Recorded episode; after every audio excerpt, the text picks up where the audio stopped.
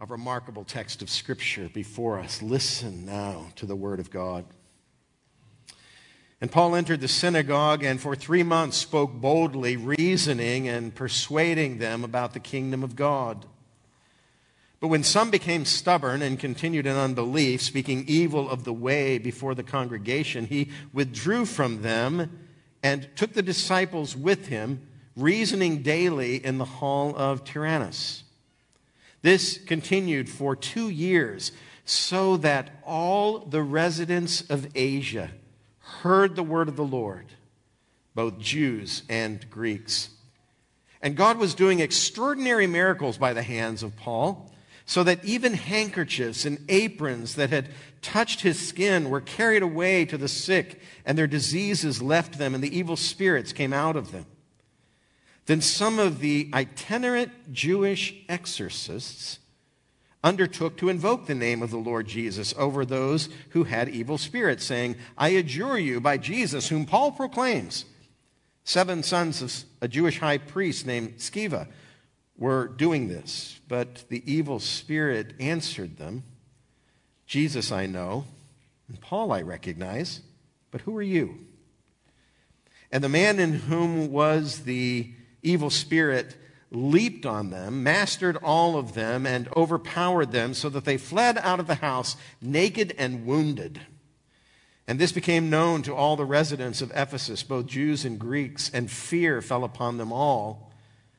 And the name of the Lord Jesus was extolled.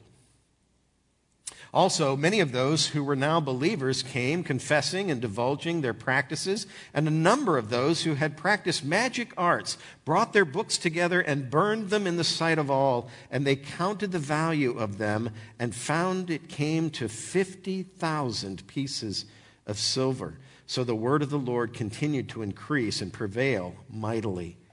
Now, after these events, Paul resolved in the Spirit to pass through Macedonia and Achaia and go to Jerusalem, saying, After I have been there, I must also see Rome.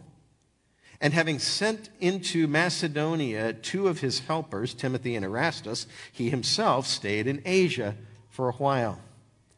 About that time, there arose no little disturbance concerning the way. For a man named Demetrius, a silversmith, who made silver shrines of Artemis, brought no little business to the craftsmen.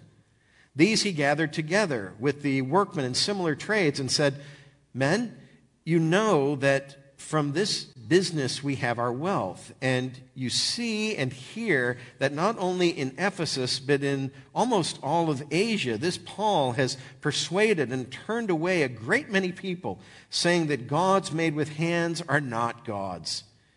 And there is danger not only that this trade of ours may come into disrepute, but also that the temple of the great goddess Artemis may be counted as nothing and that she may be deposed from her magnificence, she whom all Asia and the world worship. When they heard this, they were enraged and were crying out, Great is Artemis of the Ephesians! So that the city was filled with the confusion, and they rushed together into the theater, dragging with them Gaius and Aristarchus, Macedonians who were Paul's companions in travel. But when Paul wished to go in among the crowd, the disciples would not let him. And even some of the Asiarchs who were friends of his sent to him and were urging him not to venture into the theater. Now, some cried one thing and some another, for the assembly was in confusion, and most of them did not know why they had come together.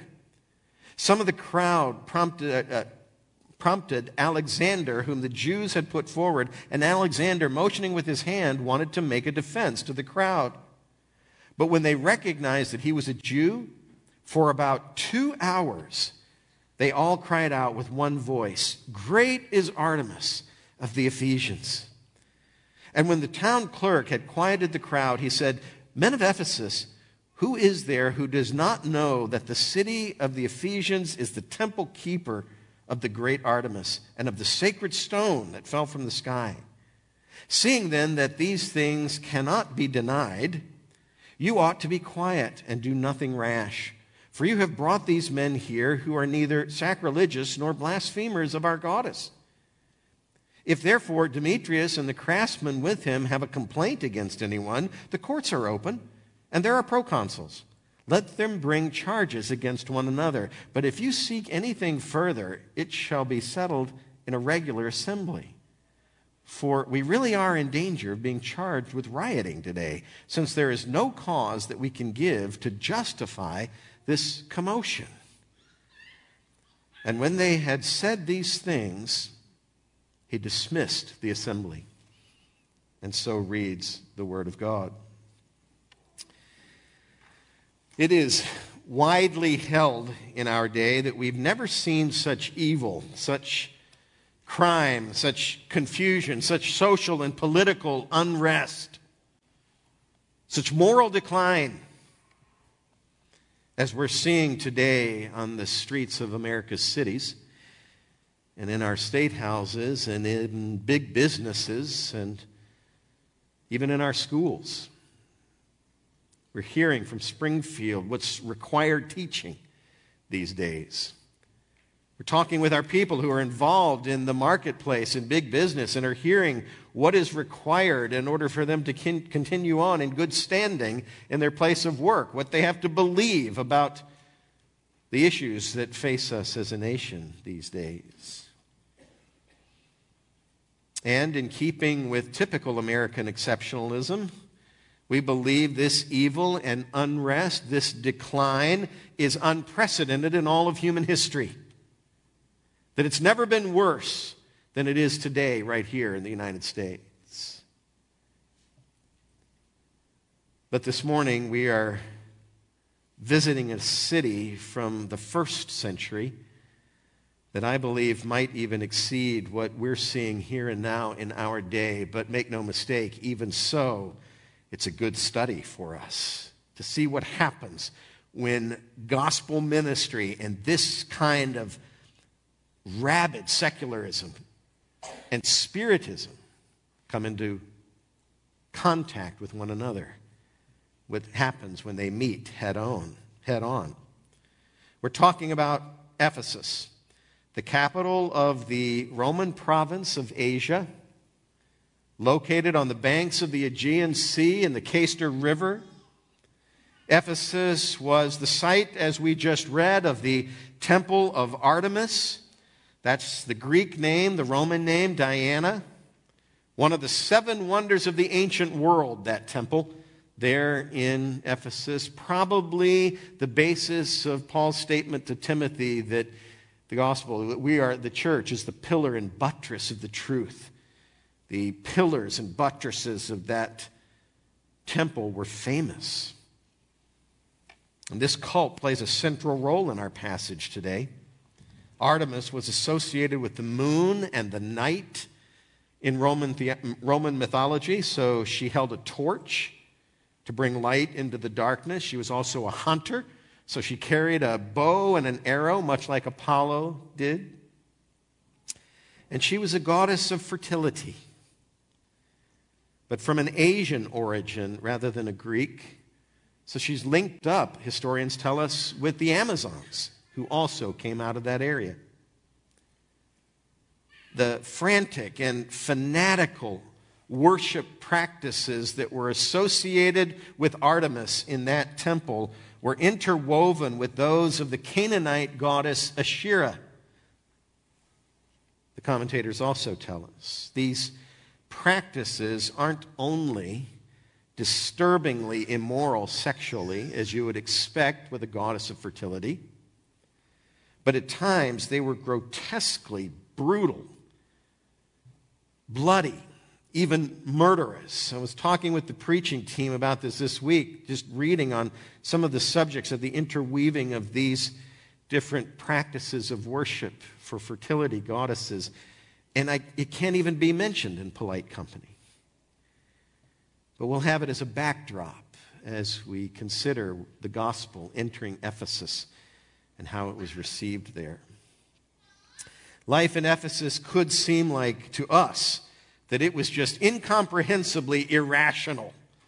We hear them talking as though this stone that fell from the sky was some sort of divine confirmation of the temple of Artemis there in their city. or when we hear them talking about their magic arts and the different things they tried to do, it can seem to us incomprehensibly irrational. Ah, that's the ancient world. Oh, my friends, it isn't. It isn't. In some ways, we distanced ourselves saying, this isn't the worst it's been in human history, what's going on in America right now. But in another, we can't separate the irrationality of their spiritism and selfism from ourselves and from what we face in our day. It can't be separated out. So even though life could seem incomprehensibly irrational to us in Ephesus, at the same time, we see clear indicators here, even in this text, that, that all this drama was happening in and around otherwise normal life in a big city where governing authorities and the rule of law were still honored. It was a city clerk who came out and put this thing to rest, and the people went home. They still respected their leaders, and they followed what was said. This is an intermix, just like we're seeing in our world today. Ephesus is a study for us that can be beneficial and helpful. So let's review this story of the Ephesian experience, and then let's assess it for its impact. And you can see the two point outline there. We're going to cover this story essentially in categories under the first point there the remarkable story of the gospel coming to Ephesus. And then we're going to consider the remarkable impact this should have on us today. We're just going to distill a few lessons, which barely scratches the surface of what we could draw out of this text today, but helps us, I think, get our arms around it a bit and have something to take away with us due to the notable similarities between life in Ephesus and life in 21st century Western suburban Chicago or Chicagoland, shall we say. So we've read this text. Let's identify now five things that were going wrong in Ephesus. That's how we're going to move through this story. You've heard this story. It's a com- compelling story. I don't want to just retell the story, so I want to categorize it into five different things that were going wrong there in Ephesus. There's a little interlude mixed in here as well. So let's look first at the number one issue that we can identify, just moving in order through the text, actually comes out of last week's passage. We'll call it various misbeliefs. That's the first thing that was going wrong in Ephesus. Various misbeliefs. We looked at this primarily last week in verses 1 through 7. These 12 men that are there, mentioned in verse 7, described by Luke as disciples in verse 1, but they received not only the Holy Spirit and Christian baptism for the first time here, it also appears as though this may have been the occasion in which they received Christ as Savior. Now, these folks thought they were saved, but they, they weren't, or so it appears. Various misbeliefs. We can see that repeated again in the sons of Sceva as they are seeking to act as though they are genuine believers and find out that there's a difference between acting and reality. We also see it in the, the next chapter. And we'll make a couple of references to Acts 20 this week. And Kip is going to be taking Acts 20 over the next two Sundays and walking us through that experience. As Paul finishes in Ephesus, moves through other areas, comes back and meets with the Ephesian elders, we can see among the Ephesian elders that even some of them hadn't savingly believed. They probably thought they had, but they were, they were going to rise up and, and, and in the end prove to be false teachers, wolves devouring the flock. Verses 29 and 30 of chapter 20. Various expressions of misbelief were a real problem in Ephesus, and misbelief can really jam the doorway to true belief. That's why we saw Priscilla and Aquila address Apollos last week. Something was wrong with his teaching, and they identified it, and they addressed it. They took him aside and worked with him. Because misbelief gets in the way of the genuine gospel spreading. It gets in the way of true belief. It's one of the reasons we were talking last week about appreciating the statements on doctrine and theology that are part of just the, the word and part of our identity as a church, familiarizing ourselves with them. It was just last week that one of our guys identified, just in listening to a friend talk, some misunderstandings about baptism that ended up having us at the same table over breakfast so that we could talk about baptism. How does that happen? It's because we don't all have to guard the truth in equal depth and clarity, but we have to have enough of it in our ears so that when we hear misbelief and misunderstanding, we think, something's not quite right there. I need to go sit down with somebody who understands this. Let's talk about it. Misbelief is a big problem in the church. It was particularly a problem in Ephesus, and we see multiple expressions of it. How often have you seen a professing Christian, outspoken, talk about our faith in ways that make you wish they would keep quiet? Do you hear that from time to time? People talking about the faith in ways that you just wish, you know what? People would be better off not hearing about Jesus through you because you're distorting the message. Misbelief jams the doorway of true belief. If you've met someone like that, how often have you met someone who is resistant to the gospel only to find out that they knew someone like that somewhere in their past and they just don't want to be like that person? We can see these kinds of things still today, how misbelief sets up such a roadblock to true belief. Second category ethnic pride, verses 8 through 10. Ethnic pride, in group versus out group. As usual, Paul began his work among the Jews in the synagogue, there in verse 8. This time it was three months, also verse 8 before the stubborn unbelief of some overflowed. Verse 9. So he took those who listened, he took the disciples, again, second use of that word here in chapter 19. These true disciples who were responding to the word of God being preached, and he enrolled them in a daily Bible school at the Tyrannus Lecture Hall. Every day he taught. This went on for two years, the text says and also seems to have included an, an outreach plan. It's some sort of a practical Christian ministry department or something. Since you can see it there in verse 10 all the residents of Asia heard the word of the Lord, both Jews and Greeks. It appears as though these people who were learning daily from Paul were going out into the streets and sharing what they had heard. And the word spread throughout Asia by this means. But all due to Jewish opposition. To the ethnic pride that forced them out of the synagogue, put them in the lecture hall of Tyrannus. And that's part of the gospel now spreading not just to the Jews, but to the Greeks as well. Again, we still see things like this happening today. Sort of a jealous holding of spiritual or biblical truth, such that it forces the message out into the broader world. The Roman Catholic Church is one of the places where we see this happening. And the Reformation, and what has happened as a result of the truth being addressed and saying, wow, something's wrong in that message.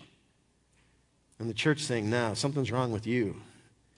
And there's a break, and the gospel spreads.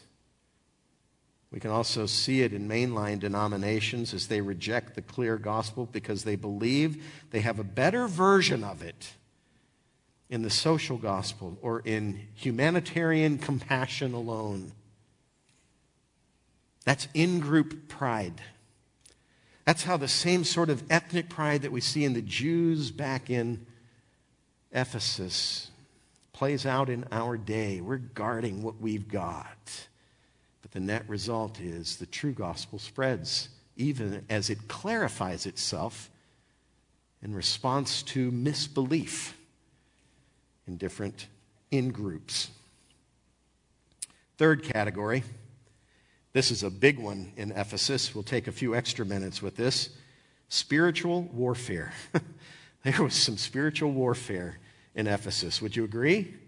This is an amazing story. No story like this anywhere else in the New Testament with the spread of the church. Nothing like what we see in Ephesus. I'm not saying it didn't happen anywhere else, but here is where the story is told of what some of the opposition could look like. And it got crazy in Ephesus. But spiritual warfare was right at the heart of it. And here's where we could say things get interesting. Luke writes here in verse 11 God was, this is verses 11 through 20, by the way. I don't know if I gave you the, the passage, 11 through 20. Luke writes here in verse 11 God was doing extraordinary miracles by the hands of Paul. Do you wonder what's qualified, what, what a miracle has to do or be in order to qualify as an extraordinary miracle? Um, you think all of them are extraordinary. Well, God worked extraordinary miracles through Paul, and Luke gives us an example of one category here that just, it's stunning. Faith healers are still trying this today, thinking that somehow the method was something God endorsed. Foolishness. He was working in Ephesus. Verse 12 handkerchiefs or aprons that had touched his skin were carried away to the sick, and their diseases left them and the evil spirits came out of them. Is this the power of the skin of Paul? No. No. It's the power of God in this city where there's a showdown. There is spiritual warfare happening in this place, and this is the way God is multiplying the ministry of his appointed apostle in this city. What's associated with Paul does the work of God because Paul himself is in Christ bringing that message to this city.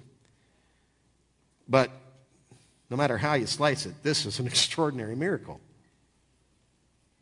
Another example is seen with those who tried varying ways of wielding the Spirit's power without confessing Jesus as Lord. So they're bypassing Paul's message and yet trying to implement his methods. Listen to this and be introduced to a vocation that you probably don't hear about every day. There in verse 13 itinerant Jewish exorcists. That's a strange category of work, isn't it? I don't know that we run across that in very many places, but it's a, it's a brief little three word description of how far the Jews had gotten from Old Covenant life. Itinerant Jewish exorcists. They just entered into this spiritually charged life and atmosphere there in Ephesus and were shaped more by the culture than shaping it in the likeness of the Word of God. Verse 13, let's just walk through this. There's then some itinerant Jewish exorcists undertook to invoke the name of the Lord Jesus over those who had evil spirits, saying, I adjure you by the Jesus whom Paul proclaims, not good, not wise Verse 14 seven sons of a Jewish high priest named Sceva. That might not sound Hebrew. James Strong says the name means mind reader. So even in the name of the high priest, we get indication of spiritism. Seven sons of the Jewish high priest named Sceva were doing this. But the evil spirit answered them Jesus I know, and Paul I recognize, but who are you? And that had to be a frightening moment when they heard that statement. And the man in whom was the evil spirit leapt on them and mastered all of them and overpowered them so that they fled out of that house naked and wounded. And this became known to all the residents of Ephesus, both Jews and Greeks, and fear fell upon them all. And here's the name of today's sermon. Here's our title The name of the Lord Jesus was extolled. The power of God is being put on display in that environment against the backdrop of the foolishness and irrationality and spiritual darkness in the city of Ephesus. The power to overcome evil is not merely knowing Jesus' name. That's not what it means when we say that these things are done in the name of Jesus. It's not just a matter of knowing his name, it's a matter of knowing him, of being in him by faith, trusting in Christ as Savior, dying to self, rising in newness of life to him in faith, receiving his cleansing, his death, paying the penalty for my sin, his life granted to me by faith imputed with the righteousness of Christ, such that when God looks at me, I not only am alive, but I am as righteous as Christ is righteous, not because I bear that righteousness in myself, but because it has been conferred to me, imputed to me by faith in Jesus.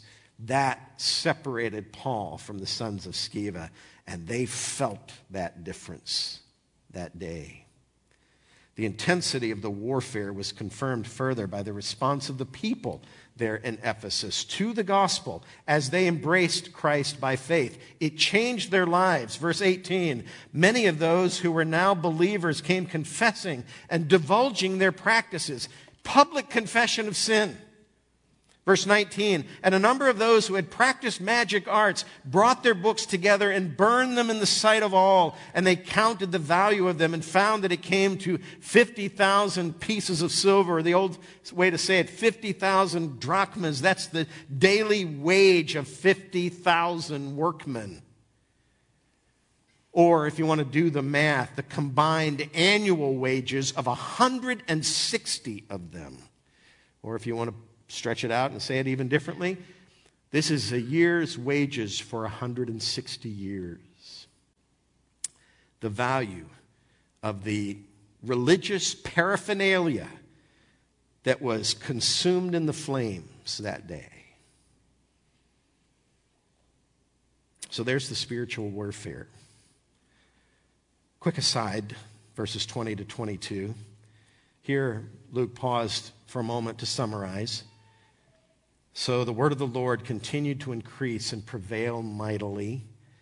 There's his gospel report. In the midst of all of this, the word of God is going forth. That's synonymous with people embracing the gospel by faith.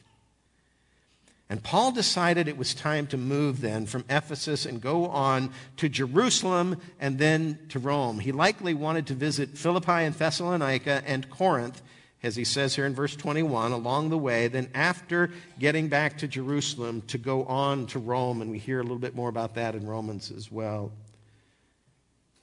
But he needed to go to Jerusalem first, and that's significant. That'll be part of the story. I won't talk about that now, time is limited. But as he goes back to Jerusalem, the story actually takes a turn at that point, and some significant things happen. So I'll just point out now, he returns to Jerusalem, but it is a significant thing.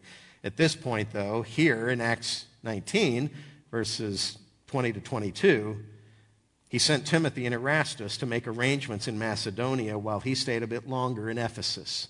So there's the little aside in the middle of this section, and now we get on to the fourth issue of opposition that was going on there in Ephesus, and we'll call this cultural hostility. This one's got a fair amount of detail as well, so let's walk through it quickly here, shall we? This is verses 17 through 41. It goes all the way through to the end, and then we'll have a fifth one that actually draws on Acts 20 again. So, cultural hostility, there's the fourth one. Maybe Paul should have left with Timothy and Erastus. That's our first summary statement. Um, all the activity, all of his activity here in Ephesus to this point had aroused so much attention that this man Demetrius, identified as a silversmith, along with some other craftsmen, verse 24, who, who made shrines of Artemis, they probably made little statuettes of the goddess or little models of the temple for people to take with them when they went, little reminders of the greatness of Artemis of the Ephesians. They were all concerned about losing their profits. We called this cultural hostility. It could also have been economic hostility. There's a financial underpinning to this. And whenever you threaten someone's uh, cash flow, someone's income, uh, things are going to go bad. Paul saw that already in Philippi as he healed the slave girl. Now we see it again here in Ephesus as he is preaching against false gods and saying gods made with hands are not gods. That's what he's charged with by these guys. So they were concerned about losing their profits. Not only that, they were concerned about their gold standard. So they weren't just concerned about their income, they were concerned about what was backing up their economy. And Artemis and her temple were backing up their economy. That were the, those were the gold bars that were kept in the vault at Fort Knox for them. They were concerned about their religion being discredited. So not only is Paul cutting into the profits, he's discrediting the foundation of their economic stability. Verse 27 There is danger not only that this trade of ours may come into disrepute, but also that the temple of the great goddess Artemis may be counted as nothing, and that she may be deposed from her magnificence, she whom all Asia and the world worship.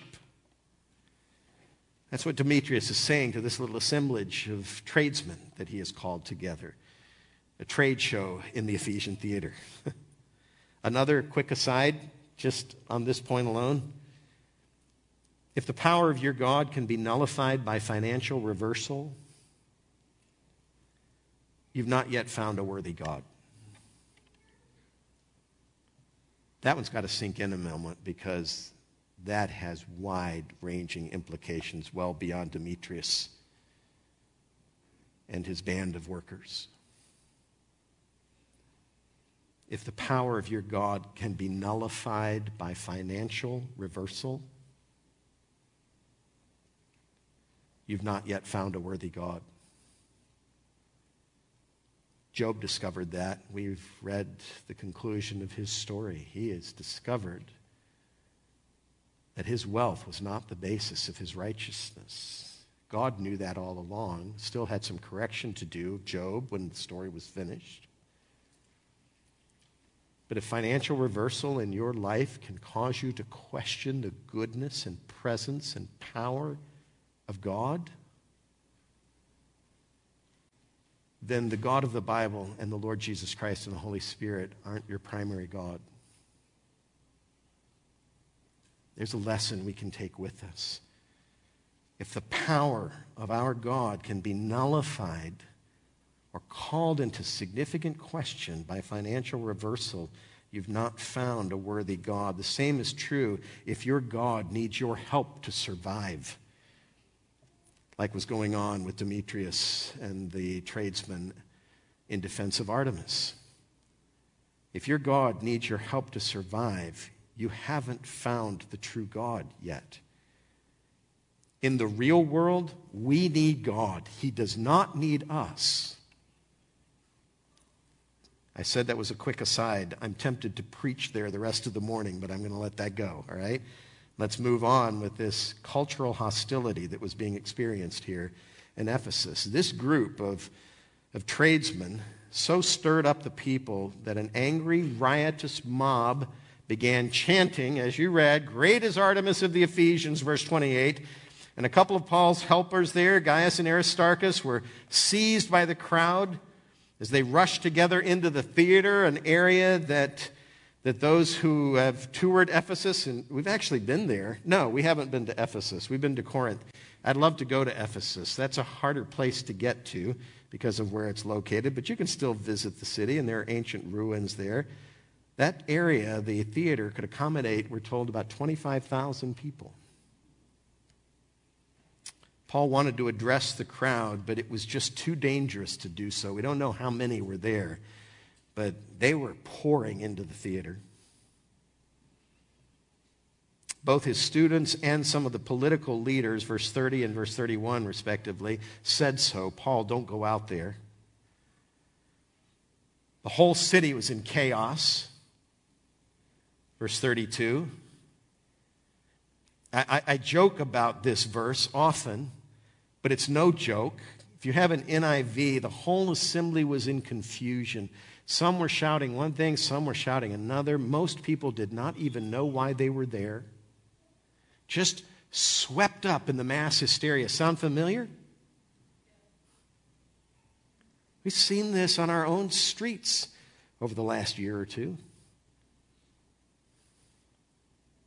The whole city was in chaos. The Jews tried to gain control of the situation through this guy named Alexander, but that was unsuccessful. Verses 33 and 34. The riot went on for two hours then before calmer heads prevailed. Then the city clerk reassured the people, recounting some rather remarkable but pretty commonly accepted qualities of Artemis and her image that can sound strange to us, but wow, strange has a new definition for us these days, or at least I hope it does. What he said was, verse 35, Men of Ephesus, who is there who does not know that the city of the Ephesians is the temple keeper, the guardian of the great Artemis, and of the sacred stone that fell from the sky? Seeing that these things cannot be denied, seeing then that these things cannot be denied, you ought to be quiet and do nothing rash. it's an amazing little speech the city clerk gave. The city clerk was the liaison between the civic government there in, in Ephesus and the Roman proconsul, the Roman government. He would have been held responsible for this riot. So he was motivated as he spoke to the crowd. As to the sacred stone falling from the sky, that's literally what they believed. It probably was a meteor that landed there in Ephesus. But for them, it was confirmation of the amazing power and presence of the temple of Artemis. It was an underscoring of their false religious beliefs. And so they, they treasured this stone that fell from the sky right alongside of Artemis, their goddess. Still, think of this. Paul had taught for an extended time there in Ephesus, but the city clerk could still say publicly that he had not blasphemed Artemis. Whatever Paul was doing in the proclamation of the gospel and the diminishing, the tearing down of false belief, he did not do it in such a way that was disrespectful to the Ephesian people. Isn't that interesting?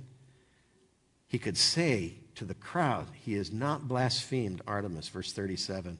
Further, he reminded them that if they had charges against Paul and the others, they should work through the courts and due process. That's verses 37 to 41. Otherwise, they themselves would end up in trouble. The people listened to their city clerk and dispersed, and it was over. They went home.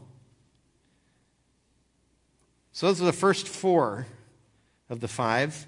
The one short one we'll add issues that were going on in Ephesus that flavored the experience of the spread of the gospel there. This one we'll call inexperienced leadership.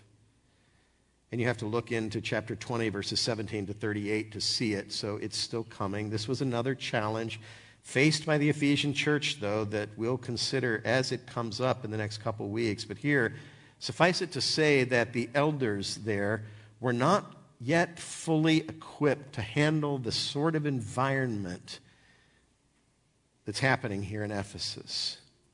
Even after Paul's three years of ministry, night and day among them. And you see that by the fact that some of them were turning aside from the truth, embracing falsehood, and teaching that in the church. It's referenced there, it's then addressed in some of the Ephesian correspondence in the remainder of the New Testament. So, inexperienced leadership goes right alongside of misbeliefs back at the start of the list and everything else that goes into it to explain and understand and sort of get our arms around the experience that happened there in Ephesus. But now let's talk about the remarkable impact this could or should have on us today. Let's identify three practical takeaways that can help us today. Three practical takeaways as we look into this section. First of all, I'm going to give these as principles, but you're going to need to listen to me explain them because I'm not sure each of them is discernible just by the statement. A desire to follow Christ, however sincere, does not equal salvation.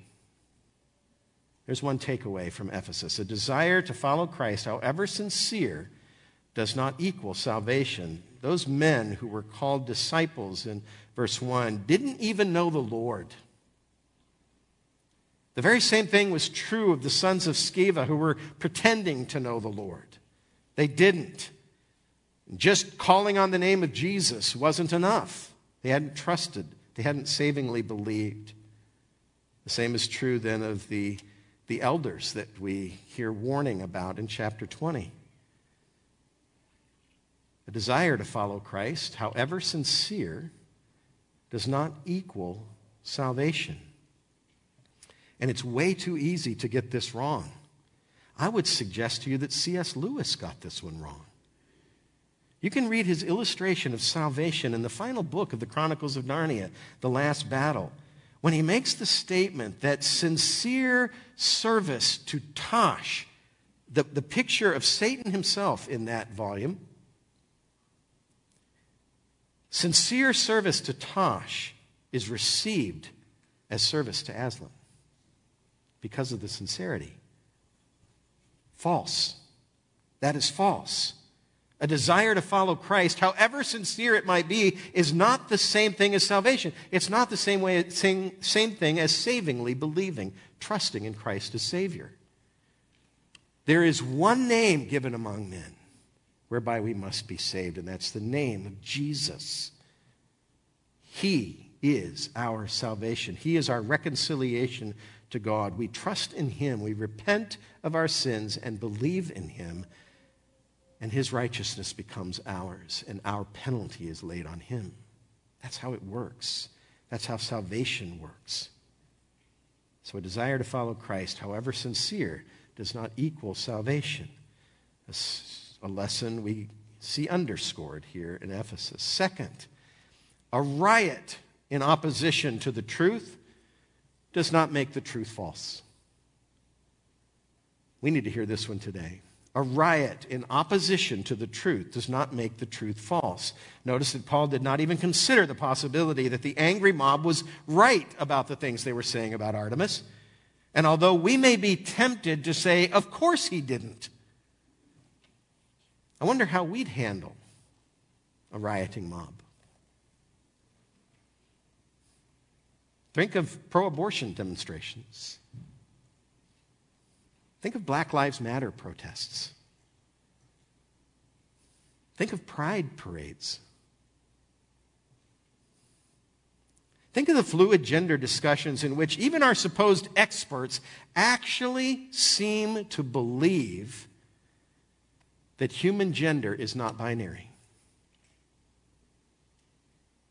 Absurdness, irrationality on an inconceivable level, and we face it right now, here, today. How do we respond to that? Think of how many different ways people try to discredit an exclusive gospel, denying that reconciliation with God comes in Christ alone. There's got to be other ways. Have you ever been tempted to wonder if abortion really isn't murder because of all of the otherwise rational people who don't seem to think it is?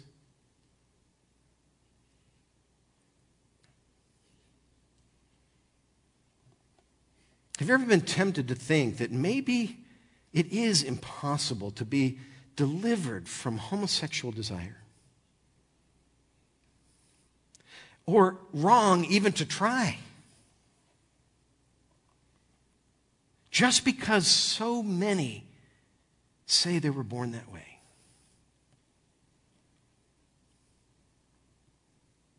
Or maybe you've been tempted to think that marriage really, really doesn't need to be a purely heterosexual institution.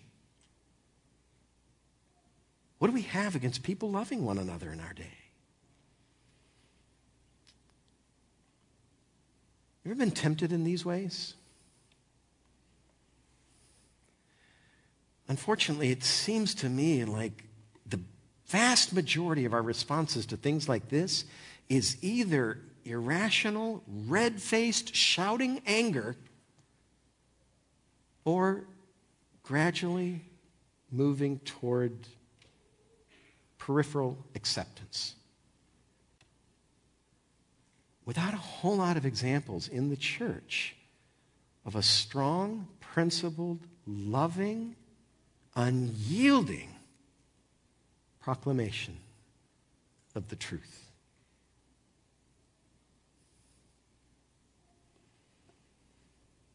Have you ever been tempted to think that God may favor love over justice on Judgment Day just because you know an unbeliever who really does seem to be a nice person?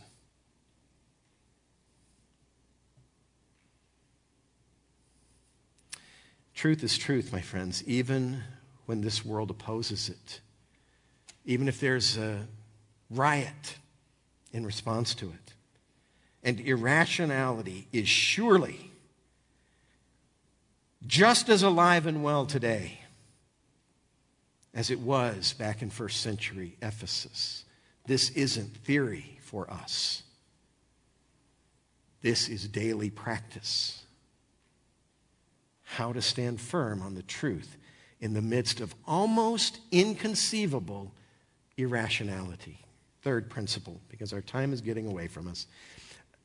And this one's a little opaque, but stay with me on this. A gift plus an opportunity does not equal a calling. I think this is a good takeaway from Ephesus and Acts 19. A gift plus an opportunity doesn't equal a calling. Let me explain it. And you're going to have to listen closely on this one, all right? We can see that Ephesus was in need of the gospel. Agreed? And we know from their responses here listed, verse 10, 17, and 18, verse 20, and elsewhere, we know that they were hungry for the gospel. So they needed the gospel. They were hungry for the gospel. They responded to the gospel when it was preached. And yet, Paul, on his second journey, had been forbidden by the Holy Spirit to go into Asia. Chapter 16, verse 6. That is such a strange statement that we have to keep coming back to it to say, why? What could possibly be the reason? I think this might be it. A gift plus an opportunity doesn't necessarily equal a calling. Paul had been forbidden by the Holy Spirit. Then again, in chapter 18, he's there, but for some unexplained reason couldn't stay there at the end of the second journey. He actually got to Ephesus, but he left and said, I'll come back if the Lord wills, and the Lord willed, and that's what we're seeing here in today's text. The only conclusion we can reach is that it simply wasn't God's time for Paul to be in Asia yet until the time that he actually went and spent three years there. So, an inescapable entailment of that conclusion is a gift plus an opportunity does not equal a calling. Paul was ready with the gospel, Ephesus was ready with their need and their heart to respond. God's timing wasn't pleasant, present yet. So Paul ministered elsewhere. To be clear, just because Paul was there earlier and, the, and Ephesus was surely in need of the gospel, God did not put the two together until now. For us, just because we have a gift and know some place where there's a need for that gift to be exercised, we can't immediately assume that we're God's answer to that need right here and now. Think of calling a pastor, for instance, recognizing God's anointed from among a field of qualified candidates requires God's leading. Often, though, the hardest part is recognizing when God's appointed isn't within that field of otherwise qualified candidates. They're there. The need is present, but there isn't a calling here. We need to remember this lesson in our life in Christian service. We need to, it's essential. You've heard it from me before in different contexts, but it comes up again and again. And this is such a compelling one here. Yes, we should all be involved in the work of the ministry using our gifts, but we don't do so indiscriminately or at our own choosing. Even when our gifts match a need, we still need to wait for God's calling to become clear. And it's hard to say that without giving a quick word on how do you do that? So, a quick word, how does that work? Pray and wait. That's how it works. Sounds biblical, right? Pray and wait. Our God doesn't hide his will and purpose. He wants us to engage in his will and purpose. He delights to make his will and purpose known. So, Gene's in my practice over the years has really been to ask him to make his calling clear and to make it so clear that for us to do otherwise would feel like disobedience. Otherwise, we're going to miss it. We're going to miss the calling part. The gift and the opportunity can be there. We're going to miss the timing unless we ask God and wait. And wait for Him to make it so clear that to do otherwise would feel like disobedience? That's a quick answer to a pretty complex question. But I think that's what Paul has illustrated for us in the last five chapters of Acts as he was desirous to go into Asia and now finally is there, and here's the story.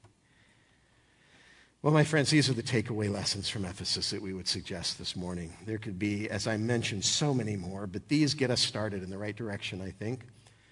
And they set us up well to hear much of the rest of the input to this church in our New Testament. I think they set us up well for the, for the Ephesian correspondence. Why? Well, it became challenging for them to discern between believers and unbelievers. That's why John wrote 1 John, probably to Ephesus. Standing firm with confidence in the gospel was a challenge for Timothy, especially addressed in 2 Timothy. Timothy himself seemed to be crumbling a bit or buckling under the weight of the spiritual opposition there in Ephesus. And Paul is strengthening his legs and reminding him of who he is and of the solidity and of the established nature of his faith and urging him to stand firm in that. And surely Paul's letter to the Ephesians is where we learn much about spiritual warfare more than anywhere else. Also, Paul instructed Timothy on how to organize those who were called to be elders and deacons from among all the men in the body.